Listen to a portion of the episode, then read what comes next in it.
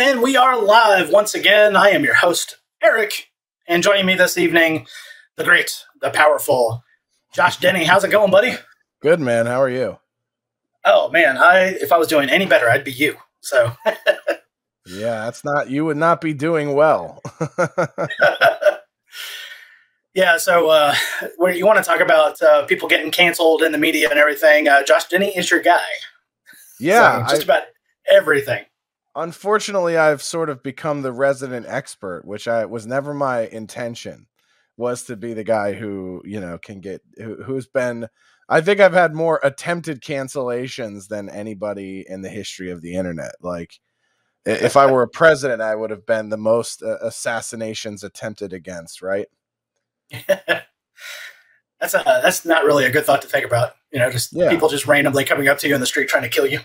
Yeah, but except you know, just my career. So not really yeah, just, in the same sort of dire straits of like a president, but yeah, just my just like my ability to make a living and have a life and you know function in yeah, the world. That's all they're concerned with. Yeah, it's like the uh, the old school uh, shunning. We want to make sure that you just stay inside your house and don't ever show your face in public again. Yeah, like yeah, like the Amish. exactly, exactly. Yeah. It's like, oh no, we don't we don't talk to brother Hezekiah anymore. Yeah, I mean, you know, and at least in the Amish communities, there's like way more, you know, incest. So at least you're getting at least you're getting laid a little bit, right? So at least like at least when the community shuns you, you can still go home and fuck your sister. You know what I mean? It's it's way different out here in these internet streets. Yeah, and before anybody says, "Oh, you're just picking on the Amish," how are they going to know, guys? Yeah, no idea. If uh, yeah, they by the way, the Amish do not the Amish do not stick to their own rules at all. If you ever watch those Amish reality shows, Oh yeah, like, no, they've yeah. got like cell phones and everything else. Yeah, it's crazy. Cell phones and secret cars and like they're they're not doing any. If you want to find out about the like the hypocrisy and organized religion, look no further than the Amish. They're the whole thing is a fucking facade. All it is now, all it is now is an excuse not to pay federal income tax. That's all it is. Which you got to say, based. Pretty, if yeah, you figure it out. pretty ingenious, honestly. The Amish, they're not, you know, they're not fucking around at all. Yeah, really. Yeah, it's a. Uh, it was always kind of funny because uh, I knew uh, one guy when I was in the army. He was uh, Amish, and during Rumspringa, he decided to join the military just so he can get away. I think that's and, the uh, opposite of what you're supposed to do on Rumspringa. I think that's for like cocaine and loose women, not joining the military. Right. Yeah, and he was telling us all kinds of things. He goes, "Yeah, you know, some of us have got like uh, old beat up pickup trucks from like the 1950s." Uh, he goes, "And in my house, we had a secret telephone." I was like, "What do you mean secret yeah. telephone?" He was like, "It was a little closet, and the telephone landline was plugged in all the way at the back behind a whole bunch of coats, so that the rest of them didn't see it." Yeah. Imagine if that thing rang in the middle of dinner when you have people over. Just what a what a oh, just real awkward silence. That would have yeah. been. Yeah, it's just you know that would literally that would literally be like during slave times going over somebody's house. I mean, after slave times, and they still after. have them. They still have them, and you're not supposed to, and you got to be like, "Fuck, are we supposed to? Are we supposed to like write a letter or something? What do we do?" Like, yeah. But you you look around, it's like, do we tell them? And then the guy's mm. just like, he's like, no, I pay them. sure, you know, I, I, give them food. There's there's a place yeah. to stay. Yeah, they make a living wage, let's say. Uh, yeah, so I don't sort know, of. man. It, it's it'd be weird, but I do I do enjoy a good Amish reality show. I've watched them all. They're pretty they're pretty entertaining. Yeah, yeah, especially that one they had uh, not too well long ago was the uh, was the Amish Mafia. Oh yeah, that was got, like, good pump action yeah. shotguns fucking Lebanon Levi, right? yes, yes exactly. I grew I grew up in I grew up outside of Philly, like at 90 minutes from all that. So I remember we would drive through there in the country or whatever, like on the way north. But uh, and then there was a period of time where uh, when I was a district manager for Crocs shoes, I had the I had the whole Northeast U.S. and so I had the. Let's take a moment to appreciate being a district manager for yeah, Crocs. Yeah, it was one of my many, many occupational stops along the way of becoming a comedian. Right. But uh, and then we we pulled into this. Uh, we we had a location, a kiosk location in the Lancaster Mall, And Lancaster is like fully Amish country, but like regular Yeah. people live there too. So it's just like mixed in.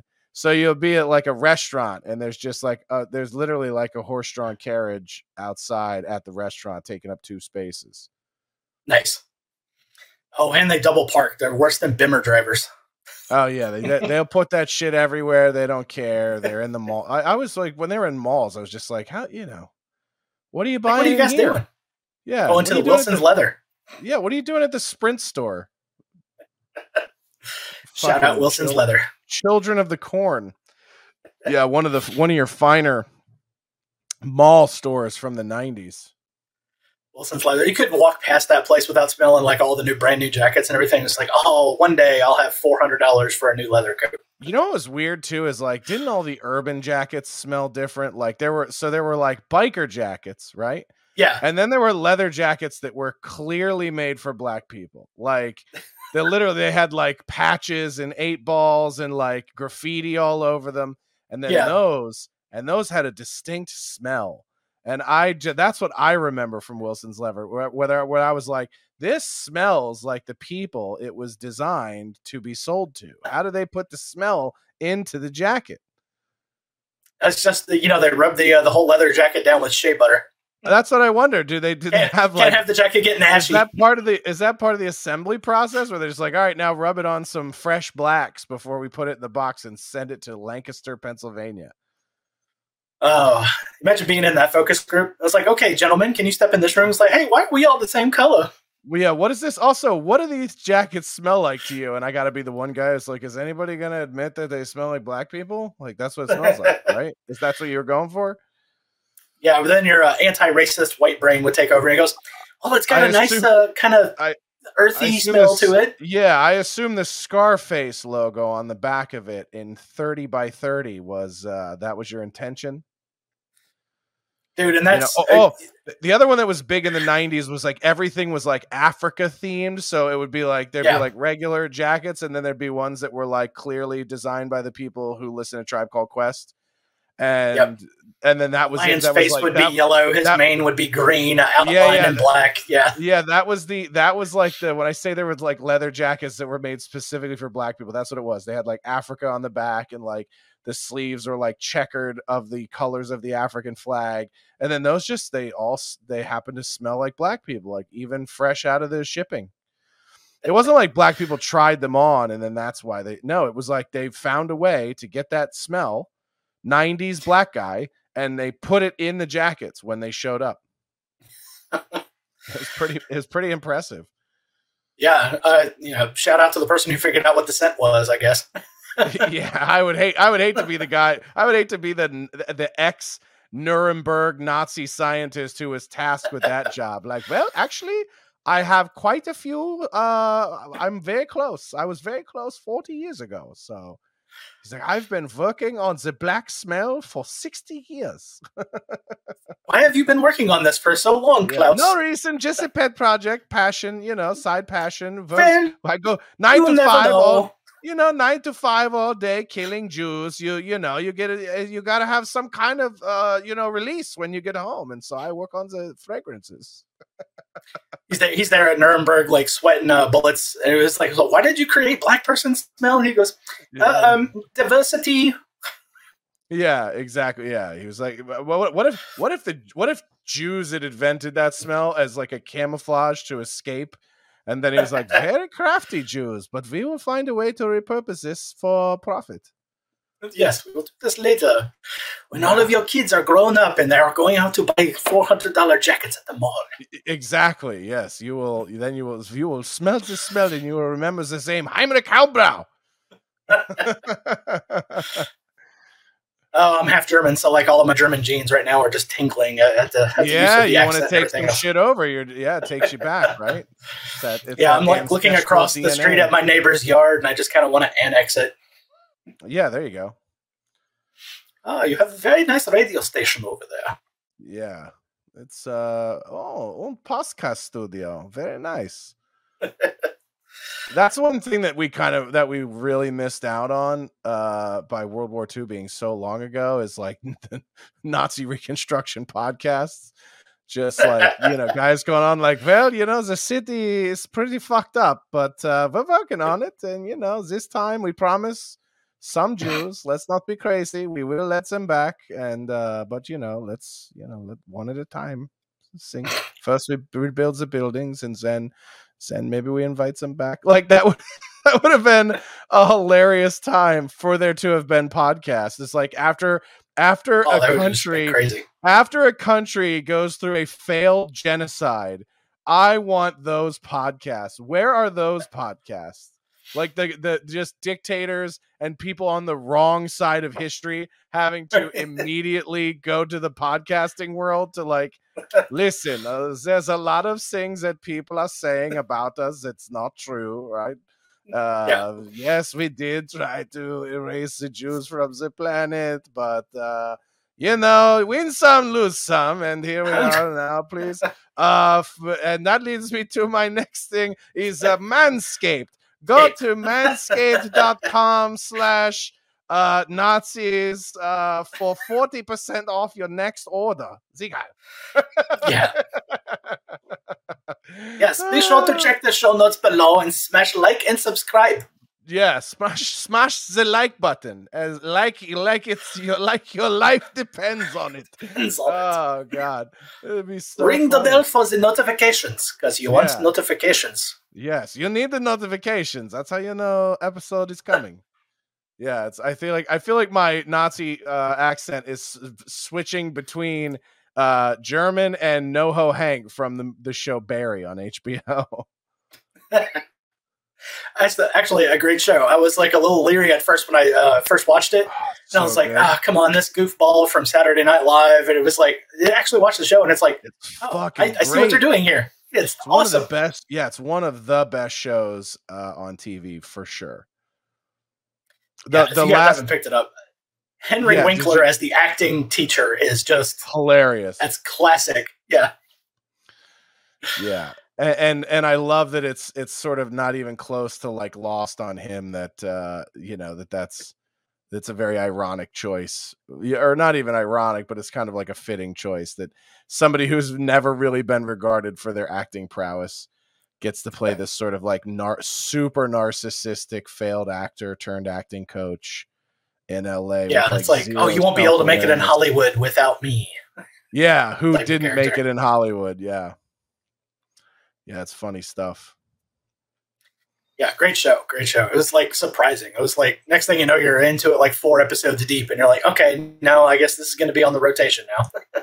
Yeah, I mean, there's too many fucking shows, is there not? Like, that's one of the things I hate about straight. Like now, I remember. So I think somebody said this in a stand-up special or maybe a podcast I watched recently, but they were like, enough of people like having to get to the third season of a show for it to be good. Like, and I agree with that sentiment. Like, if the uh, if I'm not if the pilot episode doesn't hook me into the show, I'm done. There's a million other shows. Like Yeah, you gotta got really so get me, you gotta really get me in right away, or else I'm just not. I'm not watching your fucking show. I don't care how many people tell me it's great. Like I'm just not watching it. Yeah, like I'll always give a show like at least three episodes if it hasn't caught me by then. You know, nah, that's, I'm see, that's you're, you're way too liberal with your time there, Eric. Way too liberal. way Way, too too, liberal. generous. Yeah, Way you're out here like it's you're out here like it's 2012 or some shit. But I just think about shows, and there are shows out there that if like I didn't if I didn't wait for them to pick up, I would have never gotten into them. Like, uh, I'm sure there are some legendary shows that have started kind of slow, but it's like that's not a luxury you have anymore. Like back when The Sopranos came out and there were like two scripted series, you could take a whole season to develop a story. You can't do that anymore. There's 5,000 other shows that launched today. Yeah. Uh, it was one of my main gripes when watching The Expanse because, like, that first season just kind of drags because they have so much exposition to get through. And then uh, after that, you know, you're kind of like, okay, now we're off to the races. Okay, cool. There's a proto molecule and it's killing people. Yeah, I just I hate uh I hate shows like that also where they do that expositional shit and they don't do like put it in the script. Develop the characters in the story over the show like over the the the show itself. Don't tell me like the prologue of Star Wars is why Star Wars is such a fucking piece of shit film. Because without the prologue of Star Wars, it makes no sense at all to watch that movie. Right. Right? Like yeah, if you didn't have that space crawl, You'd be Yeah. kind of lost right in the first You scene. just go. So how? Why is that the bad guy? Oh, is he because he's wearing all black? Like, is that how we're supposed to know? The character develop. The first star, three Star Wars movies are utter trash, and I get into trouble with people about this all Yeah. the time because they're like the Holy Grail. No, and I'm a Star Wars wor- fan. Those are the worst fucking Yeah. movies ever made, dude. They're like Plan Yeah, Nine. I'm a Star Wars fan. and I will agree with you. Yeah, like go dialogue is clunky. people hate this, but I'm like, episode seven is better than the first six episodes of Star Wars. Cinemata- cinematically, as a piece of cinema, as a film, episode seven better than the first six Star Wars. The, but the prequels are better films than the originals. At least there's Yeah. character development. At least there's like a a, uh, a script, seemingly. Like it, literally, fucking Star Wars looks like a student film. The first one, so bad. And not too far removed from his first student film, THX 1138. Yeah, the you know the uh what was I gonna say? The first season of Mandalorian is the best thing with the Star Wars name on it e- ever of everything. Yeah, you just take Star Wars and you make a spaghetti western out of it. It's Yes, the greatest thing. that's really like, and it was like uh, George Lucas didn't even have the vision to see that in the first Star Wars movies. It was just like, what are you doing? And like, so you, and then for three movies, we think this guy's gonna fuck this chick, and then turns out she's getting that's a sister. Ugh. Yep. It's like it's yes, it's a great part of our childhood. It's the same thing with Back to the Future. Like the worst thing you think a guy could do if he had a time machine was go back and fuck his mom. Like that's what you think. Like man, you know what? Like if we had time machines, yeah, we'd want to go back and kill Hitler. But you know what'd be really hard to do is to not fuck your own mother. And they're like, yeah, that's a film. Make that a film. Yeah, it was uh, really bizarre watching that one as a kid. I was like, wait, that's his mom. Why is she like all over him? That's, shouldn't she just like know? Yeah, and, And then the end like, scene, she even gives this that little line. It's like, oh, I don't know. When I kiss you, it's like kissing my brother. yeah, or my oh. ugh. Yeah, and then you're kind of like thinking, it was like, wait, you've kissed your brother like that? What? but what's also too it's like but like I, I mean maybe i'm alone in this but like i don't think i don't they're like oh yeah no but what you, you don't understand is she'll he'll go back in time and she'll be hot and it's like nobody's mom is ever hot to them or should like there's no amount of hot like there's no amount of hot lea thompson if she were my mom where i'd be like now because it's 1950 and i haven't been born yet now i'd Yeah. smash it you know what I mean? Or even like that he's got to go back and not and then the the worst thing is is his mom wants to fuck him and then what he has to do is he's got to befriend his dorky shitty father and fucking and then like uh It was a get him gigantic to fuck his mom like he's literally got a wingman his own father to fuck his mother like ugh yeah, I it's would like definition unmake, of incel. I would unmake myself I'd be like dad there's there's way different bitches out there what are you doing like Yeah, history is unzipping. I'm seeing my brothers and my sisters disappear from this photograph. I'm, I'm thinking I want to disappear too. Yeah, it's a it's a no thank you for me. Like, and also you're you're in a fucking time machine, and now you're you're you've got to like you're saddled with the with the job of ensuring your own existence. No thanks. I'll Yeah. check out some other 1950s shit. Like for the idea that you weren't like, I'd be like, show me where they're shooting black people with fire hoses. I want to see that shit. That's hilarious. Go back to Selma. Alabama in the in Yeah, the, in me the 60s. Yeah, let me see one of those things up close. That sounds uh, uh, fucking horrendous, right? Yeah, it's I really would love fun. to- I would- uh, You just going go back in like time. cars and and coffee. Oh, we got a little delay going on here. Oh, I was just gonna say. I mean, Back to the Future ruined like DeLoreans, uh, DeLorean owners, because every time you see one at the uh, cars and coffee, and he goes, and you'll notice that this doesn't have any of that Back to the Future bullshit all over it. Yeah. Yeah, just a fucking retard who bought this car that uh, from a company that didn't exist like six months after they all shipped. Yeah, and Because, that's why you I know, laughed. Cocaine go, was "What found year-" everywhere. go- yeah, yeah. They go, "What year DeLorean was this? The year, the year they made them." yeah, Yeah, there was yeah, a the 81, uh, 82, 86, you don't and that was want, it. Yeah, yeah. You don't want an eighty-four. They're the, they're the real shit. You- The real sweet spot is the eighty-one to eighty-two. Yeah, know, there's a uh, company in Dallas, Texas, that went to the uh, the manufacturing plant in Ireland, bought all of the stuff on the shelves. So they've got new inbox, old parts. and they're gonna assemble new DeLoreans.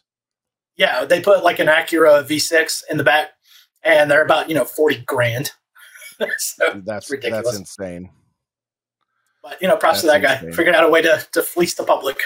yeah, right. No kidding. Might as well.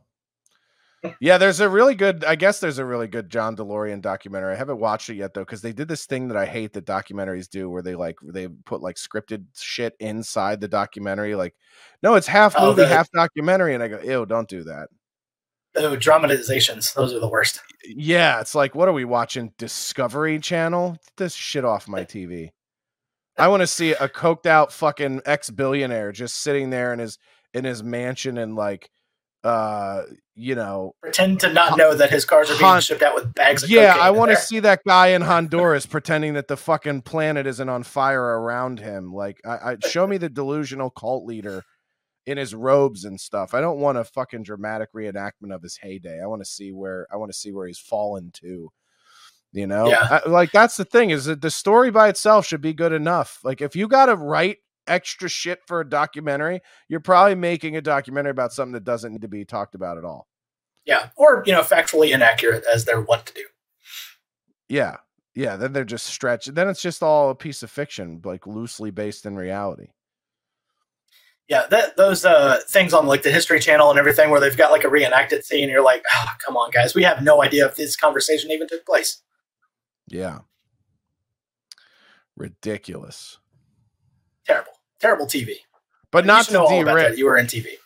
yeah. Yeah. I was in, I was, I wouldn't say the worst kind of TV because I still think the worst kind of TV to be in is children's television. Um, oh, like I'm, I'm, I'm, sure. I'm certain anyone who's worked on a children's TV show has literally watched billionaires tr- drink the blood of a child while they rape it in front of them. Uh, there's no question. Yeah. So yeah, I there's there's no way that I would ever be able to. I would rather do. I've said this many times on many a podcast that if gun to the head, if you said gay porn for the rest of your life or one day of children's television, I'd go please the gay porn. Yeah, at least then I don't have to feel too bad about what I did. You know. Yeah, I, I actually don't think I could live with what I would see in a day of children's television. I could stomach getting fucked by guys every day for the rest of my life. I'm not some sick animal.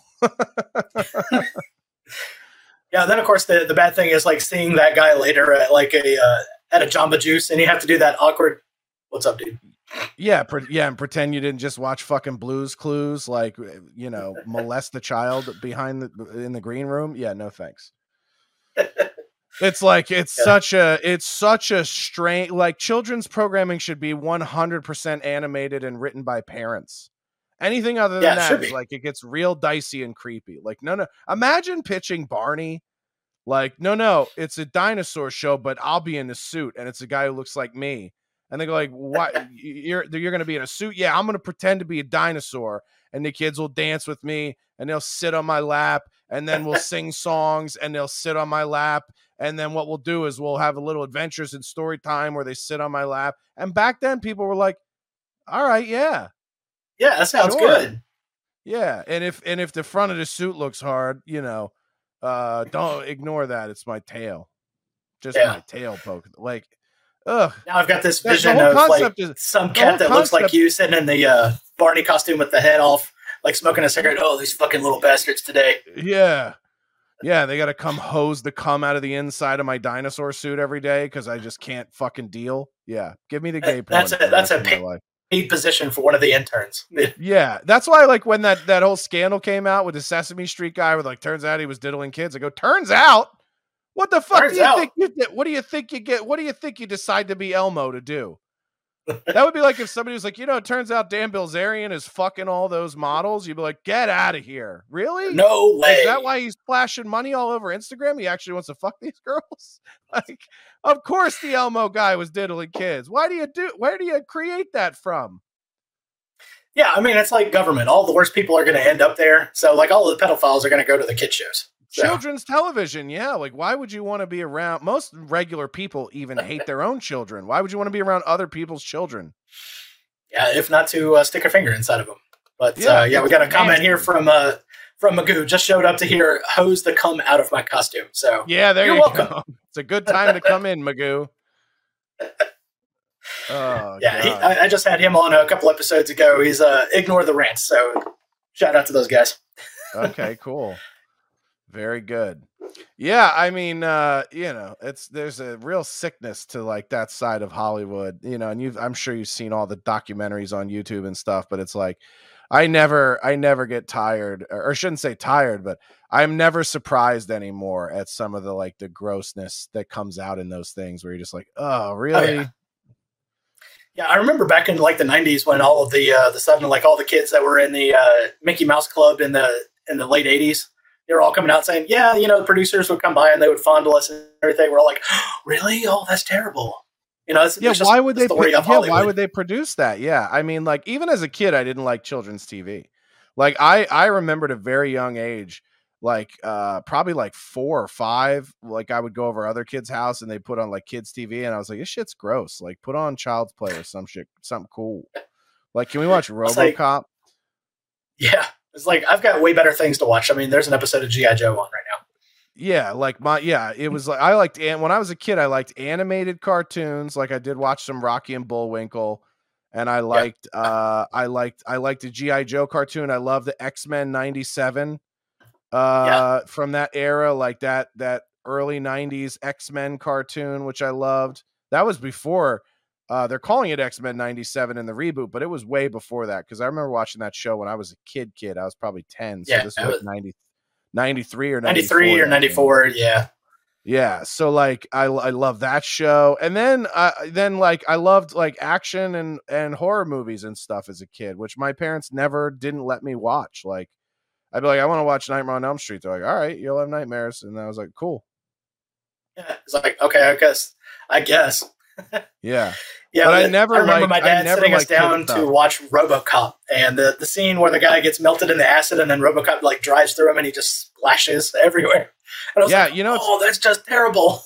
I remember when I first started working in video stores when I was in high school. That was my first career type job. I started working at Hollywood Video as a 17 year old and then worked my way up the corporate ladder and eventually became a district manager there when I was 21. But um, I remember talking with one of my film, like one of my coworkers who was also went to the same high school as me, and he was like a diehard film buff, probably still is to this day, where like he's like Yeah. a walking, he was like a walking IMDb before that website ever existed. And I remember him being Only like half of the entries. yeah, and his name was Don Milner, and uh, and he he had like a he his voice was kind of like gruff, so he'd be like, I don't know if you know this, uh, Denny, but the very first cut of RoboCop was an X rating for violence. And I was like, it- that's why. Yeah, and it was just like the way he said it was like very, but he was like, it was an X rating, and I was like, yeah, and he's like for violence, and I go, I watched it when I was like eight, uh, and he Yeah. was like, yeah, me was- too. it was a hard R. Yeah, yeah. It it was. I was just like, yeah, I'm pretty sure. I was like, I'm pretty sure I watched that, and it was like, even back then, I felt like the violence and the gore was so cartoony that it was impossible to kind of take it uh, seriously. You know what's weird is like, I was never.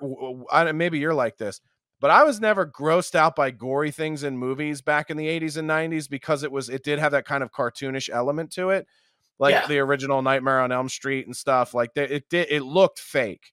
Now it's so real that I can't watch it. Like now, if I'm watching like a Saw movie or something and somebody's finger gets cut off and it's like it looks fucking fully real, I'm like, ah, I can't, I can't, I gotta look away. Yeah, the real 1980s now. yeah, the 1980s action movies, like if somebody was to get blown up, you can definitely tell where they cut and then put the dummy out there to blow up. Yeah, Yeah, yeah. it was like- like he's like, like, hey, obvious. you, and then they cut to the thing, and then he's like slumped over like this. He doesn't even look like a fucking person. That- and that and was next thing you know, fine. blood and guts everywhere. Yeah, Yeah, and that was fine. And then like now it's like it's legit. Some of the with the CG and everything, it's like it's real, real hard to watch. yeah. I was, uh, that first Saw movie when it came out, I went to the theater to go see it, and I was uh, just kind of I was having a blast from you know horror movies gone by and everything. I was like, oh man, this is this is bringing back the slasher movie uh, genre. And then like the whole time there was like this 18 year old chick, and she right next to me, just clawing the shit out of my arm every time the little uh, Muppet came out on the tricycle. She was Yeah, more the, scared um, of that thing than everything else that was going on. You know what's weird about the Saw movies is this the first Saw movie basically remade the entire industry forever. And what I Yeah. mean by that is like that was the first movie where they were like you can take a micro budget and do a one location horror film and it made uh, millions and millions and millions of dollars. You know, Yeah. brought Cary Elwes back out of total obscurity. And Yeah. it was just like, dude, you can do this thing in one location. And if you have a good enough script and decent enough actors, you can make a fucking amazing film. And th- not just horror movies, but that thing, that movie remade filmmaking for the next 30 years. And, and so from that, by that regard, like if you think about what are the most um generationally impactful films of all time, that first Saw movie has to be in there. You Yeah. know what I mean? Like a lot of people would like- say Final Destination, but I mean, it was it had a good gimmick to it. But Final Destination wasn't one location. Yeah, that was several locations Yeah, that was and a a, couple big of big budget. names in them. Yeah, that was a big Yeah. budget. They used a big actor in that, uh, Devon Sawa in the first one, who was like a famous child actor, and he had just done that movie Idle Hands a few or maybe a year or two before that, which was kind of a flop. So like, uh, but box office wise, it's later since become a real cult hit. But yeah, the, Yeah. the de- Final Destination was like, uh, Final Destination kicked off all of those like the faculty uh, you know it, that was like all of those sort of horror movies phantoms scream Yeah, like the gen the gen x horror genre movies like scream the faculty uh what were Yeah. the other ones uh phantoms I know what you did last summer. I know what you did last summer. That was the other one. So Yeah. that kind of kicked all those, and, and Final Destination was part of that. But Saw really was the one who was like, "Give us a fucking, give us two cameras and a room, and two actors and like a real twisted script, and we're gonna make this killer movie." I think that movie they made for like a hundred grand, and it made Yeah, something. it was like, it was really super cheap. And I think it made like sixty million dollars opening weekend, which is insane. Yeah, you want to talk about a return on your investment right there? yeah, dude. Like, yeah, that came out in 2004, by the way. Uh, James Wan, who uh, we've seen several of his films, and uh, my girlfriend is actually friends with him. Um, Oh, nice. So we've gotten to go see a lot of his uh, like movies and screeners and stuff that he's done over the years. But he, yeah, his whole career launched from that uh, that movie. And Yeah, yeah, it was the it was like craziest thing ever, and it was like no one had seen a movie like that before, and it's like it's like oh well, it's got the guy from the Princess Bride in it, so it should be good. Yeah. Um it was shot on a 16 millimeter camera. Yeah, Saw was given a production budget. So the original thing they shot was $35,000. And then they were able to get an actual budget from it uh of 1 million dollars. Uh and the shooting but peanuts. Wait, and the, on the shooting budget itself was only seven hundred thousand dollars. Um, so yeah, for seven hundred thousand dollars shooting budget, and what did it make? Um, Oh, I gotta say It at made- least yeah. fifty million on that. it op- made six point four million in the first six weeks because it was in a limited run. Came in to gross fifty five million in North America, at forty seven point nine worldwide. So it made hundred and three million dollars with a total estimated budget of one point two million dollars. Yeah. that's insane. A hundred times your investment. Like Marvel movies don't even make that. Yeah, and You know, everybody was talking about it. Yeah. I mean it was it was a huge thing. People like you got to see this movie, man. You got to you got to go see this. And I remember going. I think I saw it about three times in the theater before I got Yeah. I, I didn't see it in a theater at all. I think I waited until because I was working for the video stores at that time, so I just was watching everything. Yeah, you got everything. Yeah. Yeah, Yeah, but I mean, what a what an awesome, you know, what an awesome kind of uh you know, origin story for a guy. And then it's like and what's funny too is a lot of guys who do something like that fucking go on and like don't have a career afterwards, right? Like they have that one big debut yeah, and we- he went on and did Saw in 2004 and then did Death Dead Sent uh, Dead Silence which was another sort of like low budget horror film and Yeah. uh that that had if you remember it had uh Ryan Kwanten who was the Yeah, he played yeah. he he was one of the main guys in True Blood yeah. He was uh, Um, Sookie's brother. Yeah Sookie's brother yeah and then uh and then he did Death Sentence in 2007 which was like a like a vigilante movie Yeah, revenge then- revenge movie with uh, Kevin and- Bacon. and then did Insidious, which was actually a really underrated, really good horror movie. And then the Conjuring movies happened in 2013, which is where he Yeah, really Conjuring started are- to blow up. Yeah, those are great. Yeah. So when you look at 2013, it's like so then he does The Conjuring and Insidious Chapter Two. Then he directed Fast and the Furious Seven. Um, Because everybody in Hollywood has directed a Fast and Furious movie. which is like that's insane to go in in nine years to go from making a movie with a budget of one million to that movie, which I think was The the, first one with that was the first one with The Rock that was a hundred that was probably easily a hundred million dollar budget. And then Yeah. did The Conjuring 2, and then in 2018 did Aquaman. And now he's got Yeah. his Aquaman sequel coming next year. So, you know, to go from like doing little one million dollar horror film budgets, you know, it's it's not very different than like James Cameron or some of these other guys, but like to do it in this, like in the 2000s, that's almost unheard of. Like back in the day when, you know, there were like 10 directors in all of Hollywood, like Spielberg and James Cameron and all those guys. Yeah, and James Cameron was another one that was like that because the first Terminator movie, that was all practical effects. It was like really the only CGI was like a couple of like the um, the targeting scenes. Uh, And it was and that was, really, real. Yeah, it was basic- really basic. bad CGI too. yeah, But you know, Like, some could guys tell, like, it was like mostly just drawn onto the film itself, and then they had like maybe the computer do the do the text. yeah, it, al- and that was it. it almost looked claymation, right? In that first Terminator.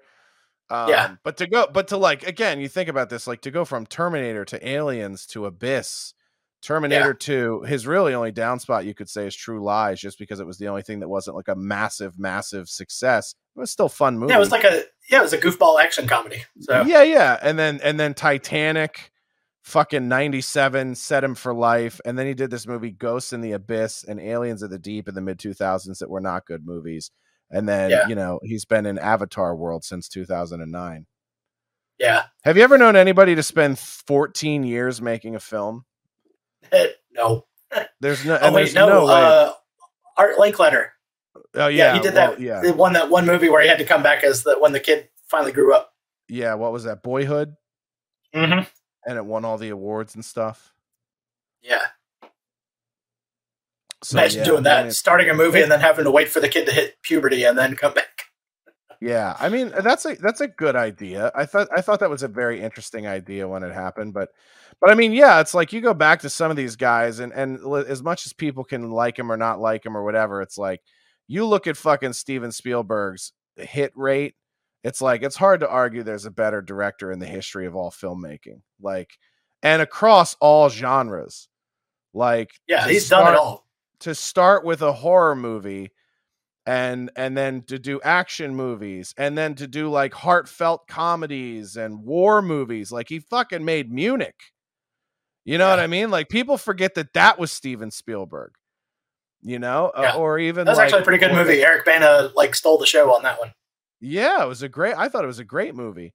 Um, but you know, like uh, you know, obviously Amistad, Saving Private Ryan, Amistad, my personal favorite. Uh, Jurassic Park, Shin, the, but literally to make Schindler's List in the middle of making the Jurassic Park movies is just insane.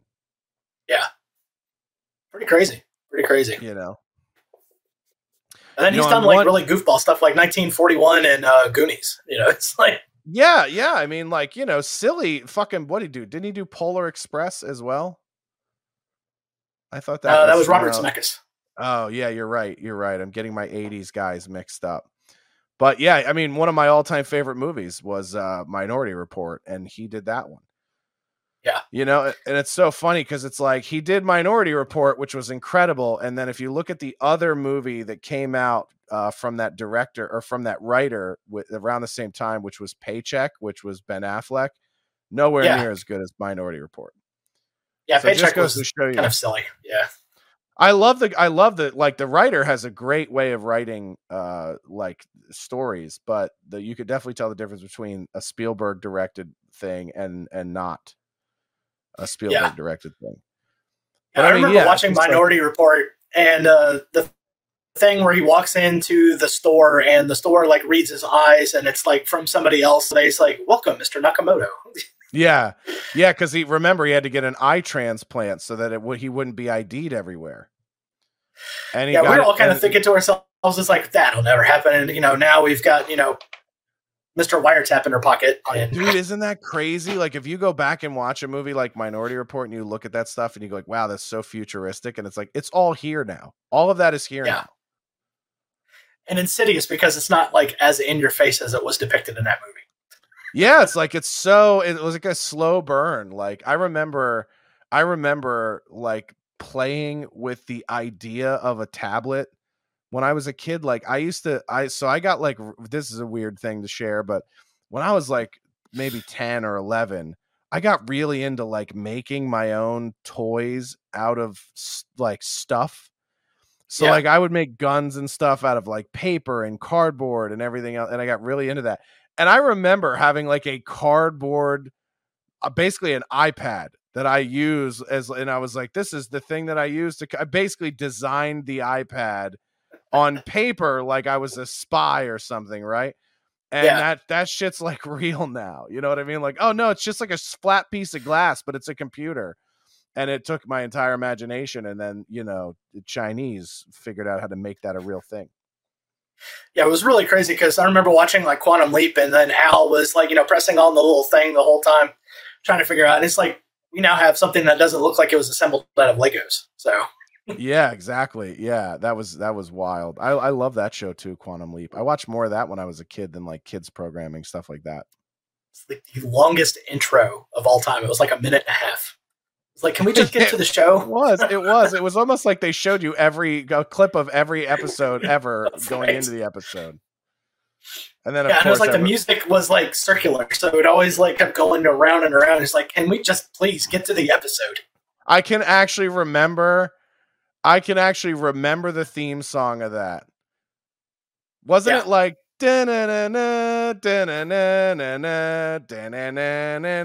like that? Wasn't that it? Yeah. Yeah, it was like when it was like kept going over and over again. It was like this intro's like going on for like a while. I mean, they could cut this down to like thirty seconds; it would still be too long. So good. Yeah, bring that show back and change nothing about it. Same cast. That's right. Same Scott, Scott Bakula. Bakula. Give me the Scott Bakula. That was actually a really good. That was a really good show. The premise of that show was great. Yeah, if they did it today, it would all be like YouTubers like going, "Hey guys, uh, I just want to get on here real quick and just say like I blacked out for like a good week, but apparently I did all of this heroic shit during that week. So if you guys know what happened, message me down below. yeah, and what's funny is everyone always shares the clip of the episode where he goes back in time and he's like, "Oh no, I'm retarded in this one," and it's like a retarded kid in the mirror. But wasn't Right. there one where he was like JFK or something, or it was like Martin Luther King? There was one where he had to like be Strain in the memory assassinated as somebody. Yeah, there was a quantum leap where he was. Uh, yeah, I don't know if Lee it was Har- like JFK. Lee Harvey, Lee Harvey Oswald. Oswald. Yes, Yeah. yes, Lee Harvey Oswald, part one. Yeah, hilarious. Also, I love that nothing he ever did was ever a problem for the continuity timeline of reality. Like, Right.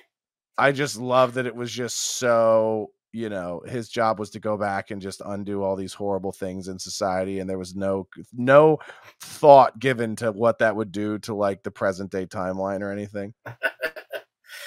Yeah, it's like always the favorite episodes was when he became a woman. You know, it's like then he gets complaints about heels and everything else. Yeah, and it was actually like what was kind of cool about the way they did that show was they literally would just give you that one establishing shot in the mirror at some point of the episode so you know what he looks like to everybody else. But then it's Right. just him for the rest of the episode in dresses, in drag, and whatever. And it's like the, I, I I would prefer it that way. Like if they redid it now to where, you know, it's like that would be the way you do it.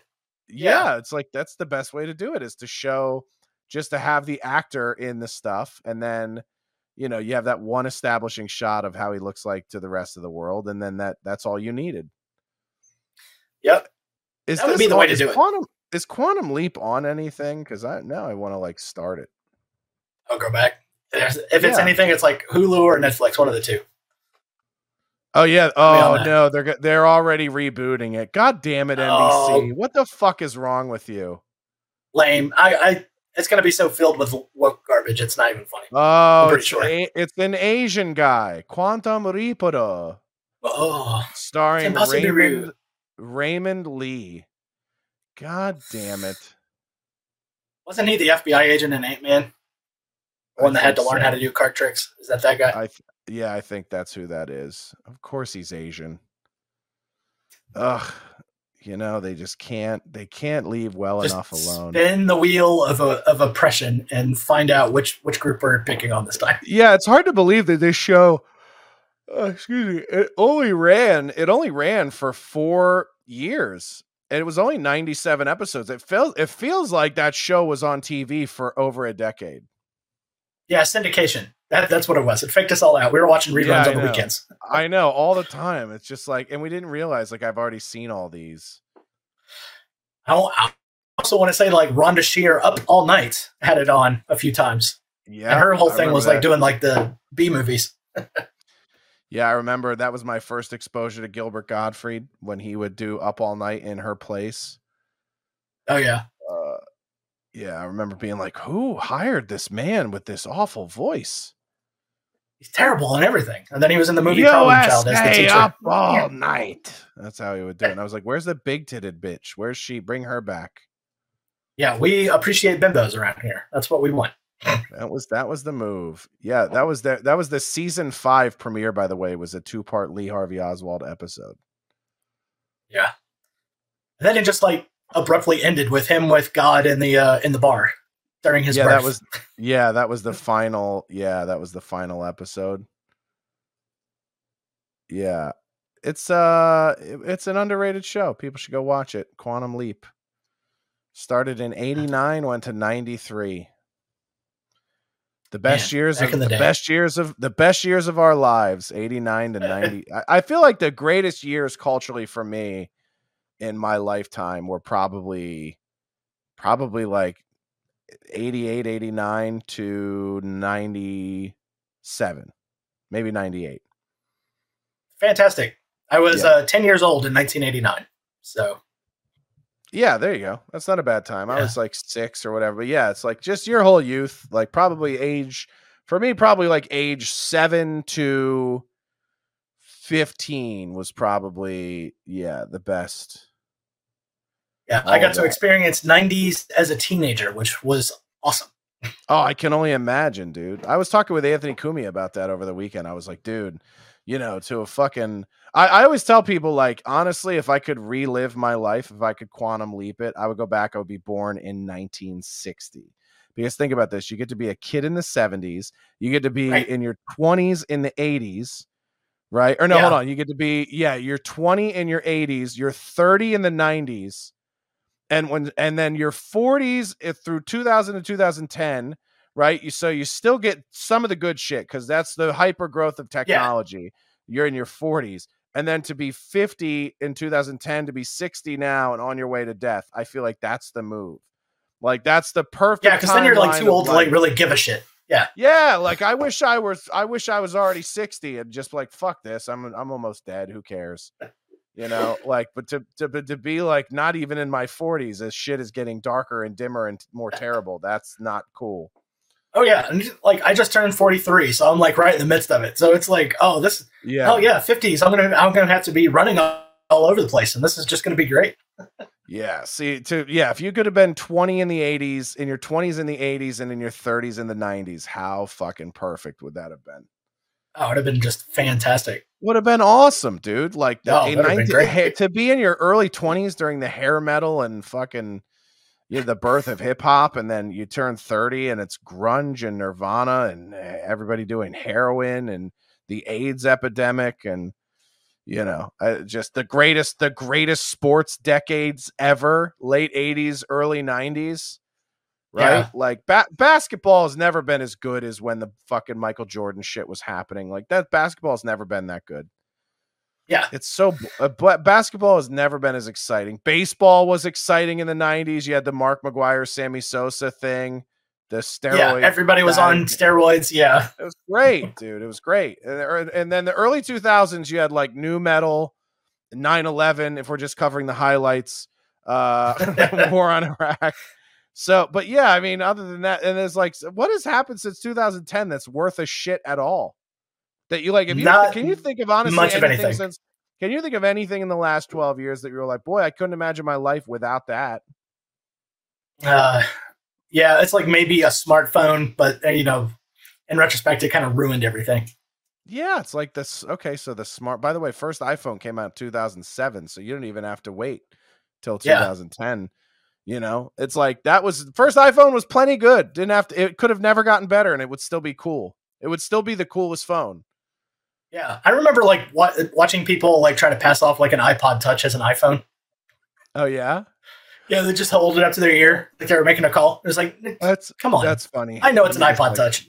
Yeah, dude. Well, I I missed that original aluminum build iPhone, and that'll come back. Like we- we're gonna get to a point where uh. like even technology starts knocking itself off in the name of nostalgia. Like I guarantee Yeah. you, then they'll they'll do like twenty iPhones, and then they'll be like the iPhone one. It's a throwback classic. to the original. Yeah. Yeah. And people will pay Well, I mean, three thousand dollars for it, like idiots. Yeah, we even see that with the uh, other gaming systems because now you can buy a PlayStation One. It comes preloaded with like hundred games. You just plug it into the TV and play. Yeah. Yeah, it's it's like you know, the the the death uh, the love of nostalgia has been the death of innovation where it's like no, we'll just give them the old shit that they love. I mean, it's exactly what we just saw on TV. They're making a fucking Quantum Leap remake. Don't make that. Why don't you just This is what I don't think is this is what I think is fucking dumb. Why don't you just re-air the Quantum Leap you already own the rights to? This is the same thing I say with remade films. Don't remake Jaws. Put it back in the theater. Re-release it so that people can, so that like old guys can take their kids to go see Jaws and be like, "This movie's terrifying," and their kids Yeah, can and- go, "Ah, this is gay. The shark looks fake or whatever." That's fine, but like, you don't have to remake everything. Just like re-air the original. If the original's great, put it back in the theaters. You remake The Godfather, I'll fucking kill somebody, and they'll do it. Yeah, I They'll remember do it. They reissued uh, Star Wars in the theaters again. Yeah. You know, Yeah, and that was before that. they did the special editions and everything. Yeah, you don't have to remake Star Wars. Just put it back in the theater. It's not hard to do, man. Uh, You know, they'll remake The Godfather. They'll remake it with fucking Michael B. Jordan and Gabrielle Union. Fucking Uh, Morgan Freeman. Morgan Freeman will play uh uh Marlon Brando's part. Yeah, they'll ruin it. yeah, terribly. Well, they already uh, messed up like Fahrenheit 451 when they put Michael B. Jordan in there as the guy Montag. remember watching Yeah, that? I I was like, mean- oh, That movie was trash. yeah, it was just bad. And I and I love Michael Shannon, but that movie was fucking trash. It was nowhere near. It was like nowhere like nowhere. Uh, what's the word I'm looking for? It was like it, it didn't do the book justice. It didn't even do the shitty made for TV versions of the film justice that had existed before Yeah. that. And even as a thriller, it was like, eh, I don't really care what happens to this character. Yeah, you want to watch a better version of the movie Fahrenheit 451? Watch E- Equilibrium. Exactly. That movie, uh, to this day, still holds up. Yeah, it's a great movie. Yeah. Probably, go probably the- not only probably not only holds up, but it was ahead of its time in terms of like giving the population drugs to keep them from feeling things, so that they don't, Yeah. you know, that they don't start war, but also so that they don't create art and have any beauty or love in their lives. Like, does oh that doesn't sound like right now at all, does it? And, and their kids being uh, turned into informants. Oh yeah, yeah, exactly. You know, that, that was the other big part of the of the thing because like his son could tell that he had stopped taking this medication. Yeah. Yeah, exactly. It's it's just it's Yeah, I remember just, that. Uh, they also had that weird scene where uh, he's off the medication. He looks and he sees the lady like putting her hand on the on the on the guide rail for the steps, and he's like, "Oh, there's a lot of people out here just not taking the meds." yeah. Yeah, that's all of us unvaccinated for you. yes, I am also one of the unclean, which is uh, it was just hysterical. Yeah, it's wild, dude. You see that thing? The fucking 32 year old comedian from Canada, that kid Nick Nemeroff, just dropped dead. It's like, and nobody wants to say that it's the vaccine. Yeah, yeah. Well, he died like, of uh, "Ah." sudden adult uh, death syndrome. Yeah. Oh, is that yeah? SIDS or SADS? SIDS yeah, is the baby one. Yeah. yeah, yeah, sudden yeah, infant death syndrome. Yeah, also known as taking an intravenous inoculation that no that's never been tested. Yeah. they made they made the the cutest fucking child uh performer uh who's still a good looking adult into a disgusting uh troll with a droopy face. You took beautiful Justin Bieber and you melted his fucking face with your vaccine like and people are still believing that it's not a problem. Yeah. I also like it was like, oh, I got an infection in my nerve in my face. I was like, yeah, okay. It's yeah. We it's- all know what happened. news. Bad news. Just terrible. Just Am terrible. I, am I, am I ta- am I tangenting over the format of the show, or are we just fucking talking about whatever? No, I mean this is the this is the show. I like to do like back porch episodes where we're just like having a beer and just talking o- over shit. And if we get into a topic, we get into a topic. So There you go. yeah, it's uh, rebel with a cause. What's the cause? That that's up to you. Mostly it's liberty for everybody, but uh, that that scares people sometimes. Talking about liberty, yeah. Why would that scare people? If you're afraid of the phrase liberty or libertarian, like go fuck yourself. Like these people, the only people that are scared by things like that are people who haven't given any thought to it, and those people Yeah. are living in a dream world. Uh, wouldn't it be nice to like be able to eh, just ignore the entire world around you as it actually exists? Yeah, I think the the the problem with most people is that would mean responsibility. And if anything that the government schools has done is like bred out responsible people. It's like, oh wait, my actions have consequences? Yeah, yeah, they kind of do. Yeah. Yep, it's uh it's a pretty wild uh it's a pretty wild place.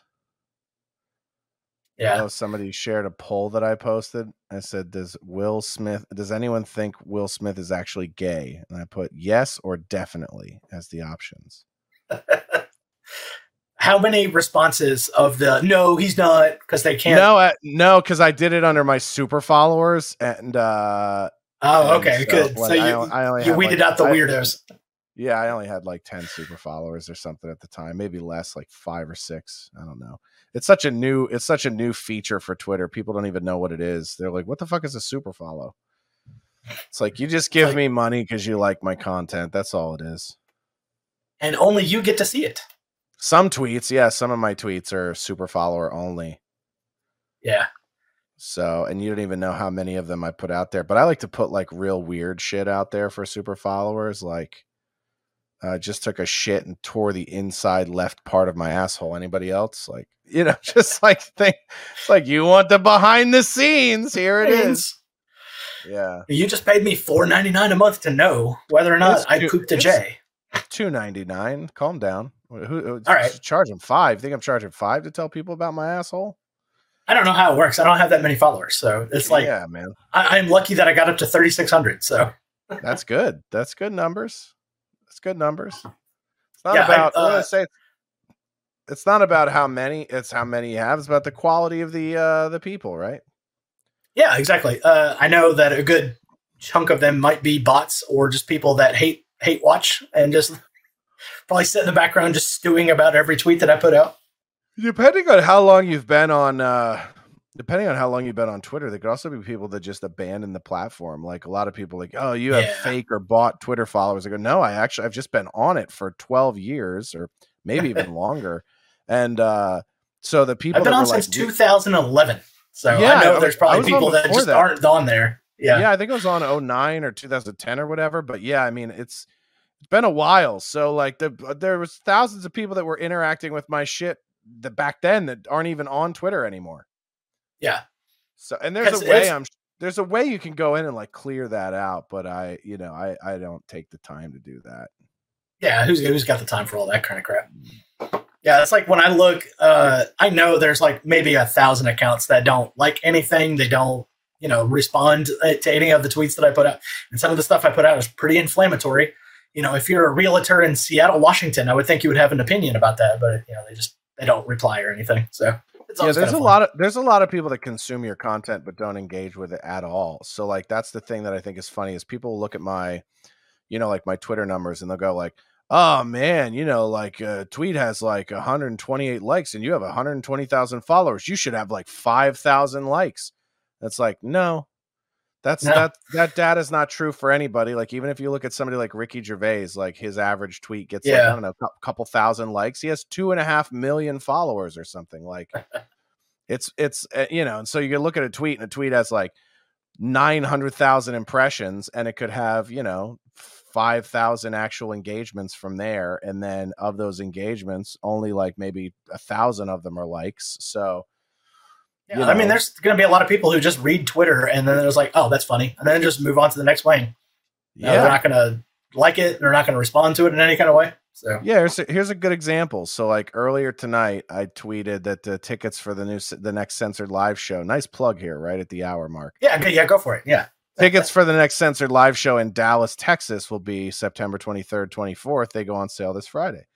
That tweet has, I don't know, like, uh, what's it got? 23 likes, and it's been it's got 2,300 impressions. So the engagement rate is 3.6. Promotion is always the lowest.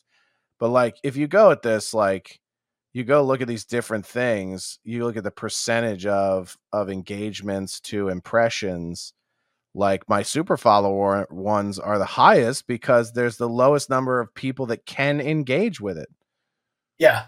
Um but you know like you look at That's something the that engagement has- rate that we're looking for. So yeah it's like well i you know they say anything around i think like anything around 2% is industry standard anything over that is considered high but it's like mine ranges from anywhere from like i think on average it's about 3 to 4 and then if you go uh to like ones that are super high where is the big one that i had for let's see this. Oh yeah the big one was the the big one was the juneteenth tweet and that got 13.9% engagement on 1.5 million impressions. Yeah, and it got 217 so here's the the data for that. 1.5 million impressions 217,000 total engagements. So that means 1.3 million people looked at it and were like eh and then just kept on about their day. Or Yeah. were like that's not for me and then just kept on about their day. Of the 1 point almost 1.6 million only 200,000 were like I got to click this. And then of the 145,000 that expanded it, 33 went in, 33,000 clicked my profile, 31,000 liked it, 4,500 people retweeted it out of 1.5 million. Uh, Yeah, and those numbers are 1,600 skewed. repli- It's like, but what I'm saying is, is like, so when people go, and that's a hit, by the way, 32,000 likes on a tweet for somebody with my account size is a massive hit and that's how low the engagement rate is so i'm saying that to be like you know 13.9 is insane so these people that think you're supposed to have like 10,000 likes on everything because you have 120,000 Twitter Yeah. followers nobody they has that how that. kim yeah. kardashian does not have that level of engagement Yeah, Joe Rogan doesn't have that level of engagement on there. Either. yeah it's just like you know that's that's lightning uh, over 10% is fucking lightning in a bottle you're one of the most famous people Uh, but that but by nature of being one of the most famous people your ratio of followers far outweighs your engagement you know Yeah. so like if you know if Yeah, you and I can tell you those numbers are kind of skewed. I had a, a tweet recently where I went after some OnlyFans chick who was saying, "Oh yeah, Christians don't ever adopt babies," and I was like, "It's like I'm not Christian, but I've adopted two kids out of foster care." You know, yeah and uh, that tweet had like over a million uh, uh, impressions, like thirty-four thousand likes, about it's like ten thousand retweets and everything. But down at the bottom, it said, you know, new followers just from this tweet, fourteen. I can tell you right Yeah. now, I had six hundred people follow me just from that. so here's a good example kim kardashian has 73 million followers almost 72.8 she did a tweet nine hours ago that was promoting her products 1300 likes Yeah. I mean, that's about right. nothing. that would be like getting two Yeah. like that's the same ratio of engagement I get on promotion. It's just it's probably smaller to be honest. But then like she just posted a picture of her with her sister or something. 36,000 likes. So her average with 72 million followers, her average posts get between 10,000 and 30,000, but on average 7,000, 3,000, 1,700, 1,607, 4,006. It's the same fucking thing. Yeah. Really crazy. Really crazy how it all works. But I'm glad that uh, there's folks out there like us that are, uh, you know, try to keep Twitter honest as, as least as much as we can. Yeah. Um, yeah, so it's just it's so funny when people talk about like uh, your engagement, your engagement's low, bro. It's like you don't even know what no- engagement numbers are supposed to be or what they are. You know? Yeah, it's all by It's like- percentages.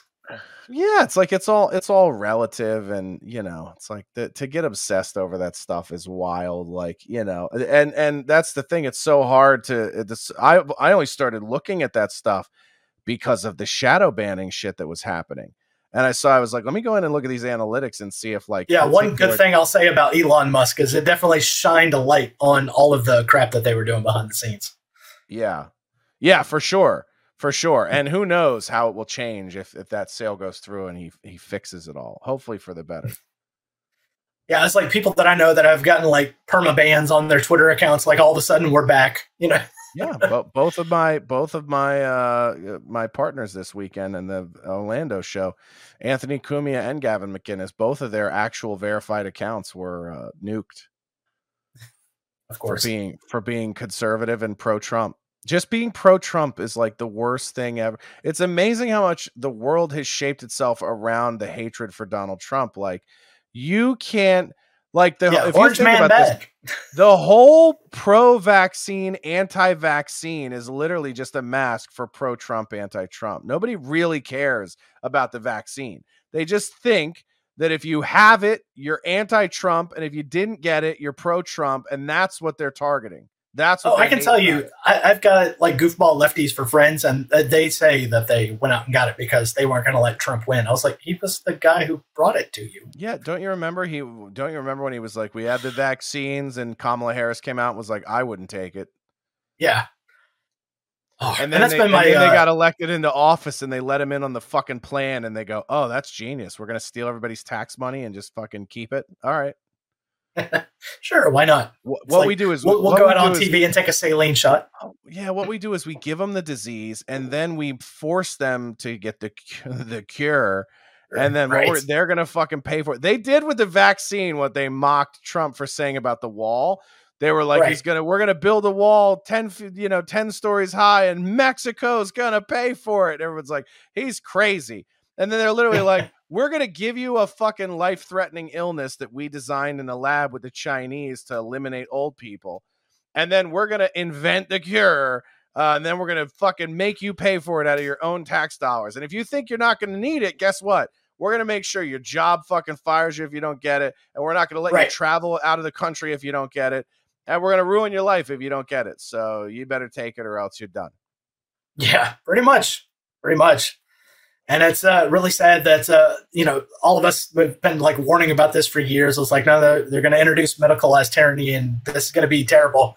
Just you wait and see. And then I was like, oh no, shut up, conspiracy theorist. And then when it all here it is. happens, it was like, And I'm then- waiting for my apology now. Yeah, and then It's never gonna it come. Yeah, and then here it is, right on our doorstep, just like clockwork, right? Yeah. A lot of people will give me shit for not, you know, taking Edward Snowden very seriously. I was like, I was around in the '90s. I was trying to warn you guys about Carnivore and Echelon that later became Google. And you guys was like, oh, they're not listening to our stuff. I was like, there's a whole room at AT and T that's just duplicating all, all of the messages and uh, voicemails and everything. Yeah, do you remember you when go. there was that whole thing with the what was it? Was it the San Bernardino shooter? Uh, that that the whole thing came out with Apple and Tim Cook about him being like, we're not going to give the FBI a backdoor into people's phones. Like they want us to just give them, you know, access to these people's phones, and we're not going to do it. And I go, no, you're not going to do it for free. You are Right. going to give it to. You're already giving it to them. You just need them to pay for it. Is what you're saying. Yeah, Like, he was like, oh, that, make- we, we're not going to do Yeah. this without a warrant. I was like, well, they provided you a warrant, and then they provided you cash, and then you did it. Yeah, yeah, exactly. We're not going to do it without a warrant unless you pay us, and then you can. That, that's what we call data acquisition, right? Like all of the tyranny that happens in this country now is done under the guise of data, selling, buying, and oh. selling. Like that's the thing that people don't understand about Planned Parenthood. Is they go, how does how does Planned Parenthood function? And I go, very easy. They sell the data that they harvest by interacting with the public. It's like it's not, there are so many of these so-called nonprofits that are literally just data harvesting centers. Right. And then that data gets sold to other special interest groups that can use it to either raise money or create products to sell to generate revenue. It's all that. You're not going to fucking Planned Parenthood to get your free birth control. You're going there to give them your information, and they're Yeah, selling that in aggregate to all these other places, Yeah, primarily if the they- United States government. Yep. Yeah, and then they also got caught selling baby parts and everything else. And then Oh, we're yeah, all like, I "Oh, I can't believe they would do that." Yeah, and it's like, yeah, Yeah. we we've actually been trying to tell you they've been doing this. That's why I laugh at pro-choicers when they're like, "Follow the science." I go, "Follow the science, right? It's not a person; it's a clump of cells, but but we're not allowed to harvest those cells for uh, mesenchymal stem cells that actually can uh, cure people of uh, infectious disease and prevent them from needing surgeries and rehabilitate and regrow their dead cells in their body. Like what? So we're if we're not going to use it for that science purpose, then what's the point, right? Yeah. Like so I'll, I'll- play devil's advocate with you, and I'll go, sure, it's not a person. Let's use the parts then to create all this amazing medicine and everything in America that would wipe out the pharmaceutical industry. And they go, no, no, no, no, we're not going to do that. Stem cell research in America is illegal because it's immoral. Why is it immoral? Well, we can't take those human baby parts. Oh, wait, I thought you said it wasn't a human baby. They go, "Ah, nah, nah, nah, nah, what are you trying to use my own words against me? So if it's too human to fucking use for medical experimentation, then it's too human to kill, right? Right? Yeah, exactly. I would just say It- stop following the science and start following the accounting. Yeah. Well, and it's just you know, I mean, like, it's it's my my whole argument with is it's the only it's the only place in society we allow a citizen to end the life of another citizen. It's not it's so it's a loophole in the law that needs to be closed up, and we're getting closer to closing it up. That's great. Yep. Well, Josh, I think that's a pretty good place to leave it off. Uh, go ahead and get your grift on, buddy. Let us know where we can Yeah, find man. you. I'll just go to joshdennycomedy.com. People can find all my dates and stuff there. Shows for tex- uh, Texas. This is uh, now what? Basically three months away for these uh, Dallas shows, but we'll be there the 23rd and the 24th. Uh, four shows uh, in Dallas. It's going to be a great. This one we're going to do in an intimate venue. We did kind of a theater last time. We're gonna we're gonna do a small scale venue, and then we have another big one we're going to do in New York. So people should stay tuned. Just go to my website, joshdennycomedy.com. You can get tickets for August, New York, September, Las Vegas, September, uh, Dallas. And then uh, we're looking to do Southern California probably October and November. So just go to my site and they can find everything there and then all my socials. And if you want to watch me get canceled every three to four months, just go to twitter.com slash Josh Denny and you'll find it. Yeah, you'll get canceled for the same shit. that was Over and over again, yeah. Yeah. It's beautiful. I I I am the only guy whose TV show is still trying to be canceled four years after it's off the air. Not even Bert Kreischer can uh, can pull that one. So Yeah, nobody's trying to get uh Bert the Conqueror canceled, right? Like, exactly. yeah, it's a it's a pretty big. Take it out of your bio, then, dude. Take it out of your bio. That's I was like, no, I leave it up there for you guys to go crazy. with. you That's- fucking idiots. That's why I leave it up there for you dumbs that just go right to getting people fired from their jobs the second you read something you don't like. You book burning homos. Anyway.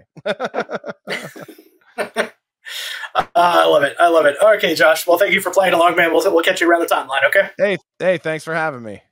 Oh, no problem. Anytime, anytime. All right, folks, and there he goes, Josh Denny.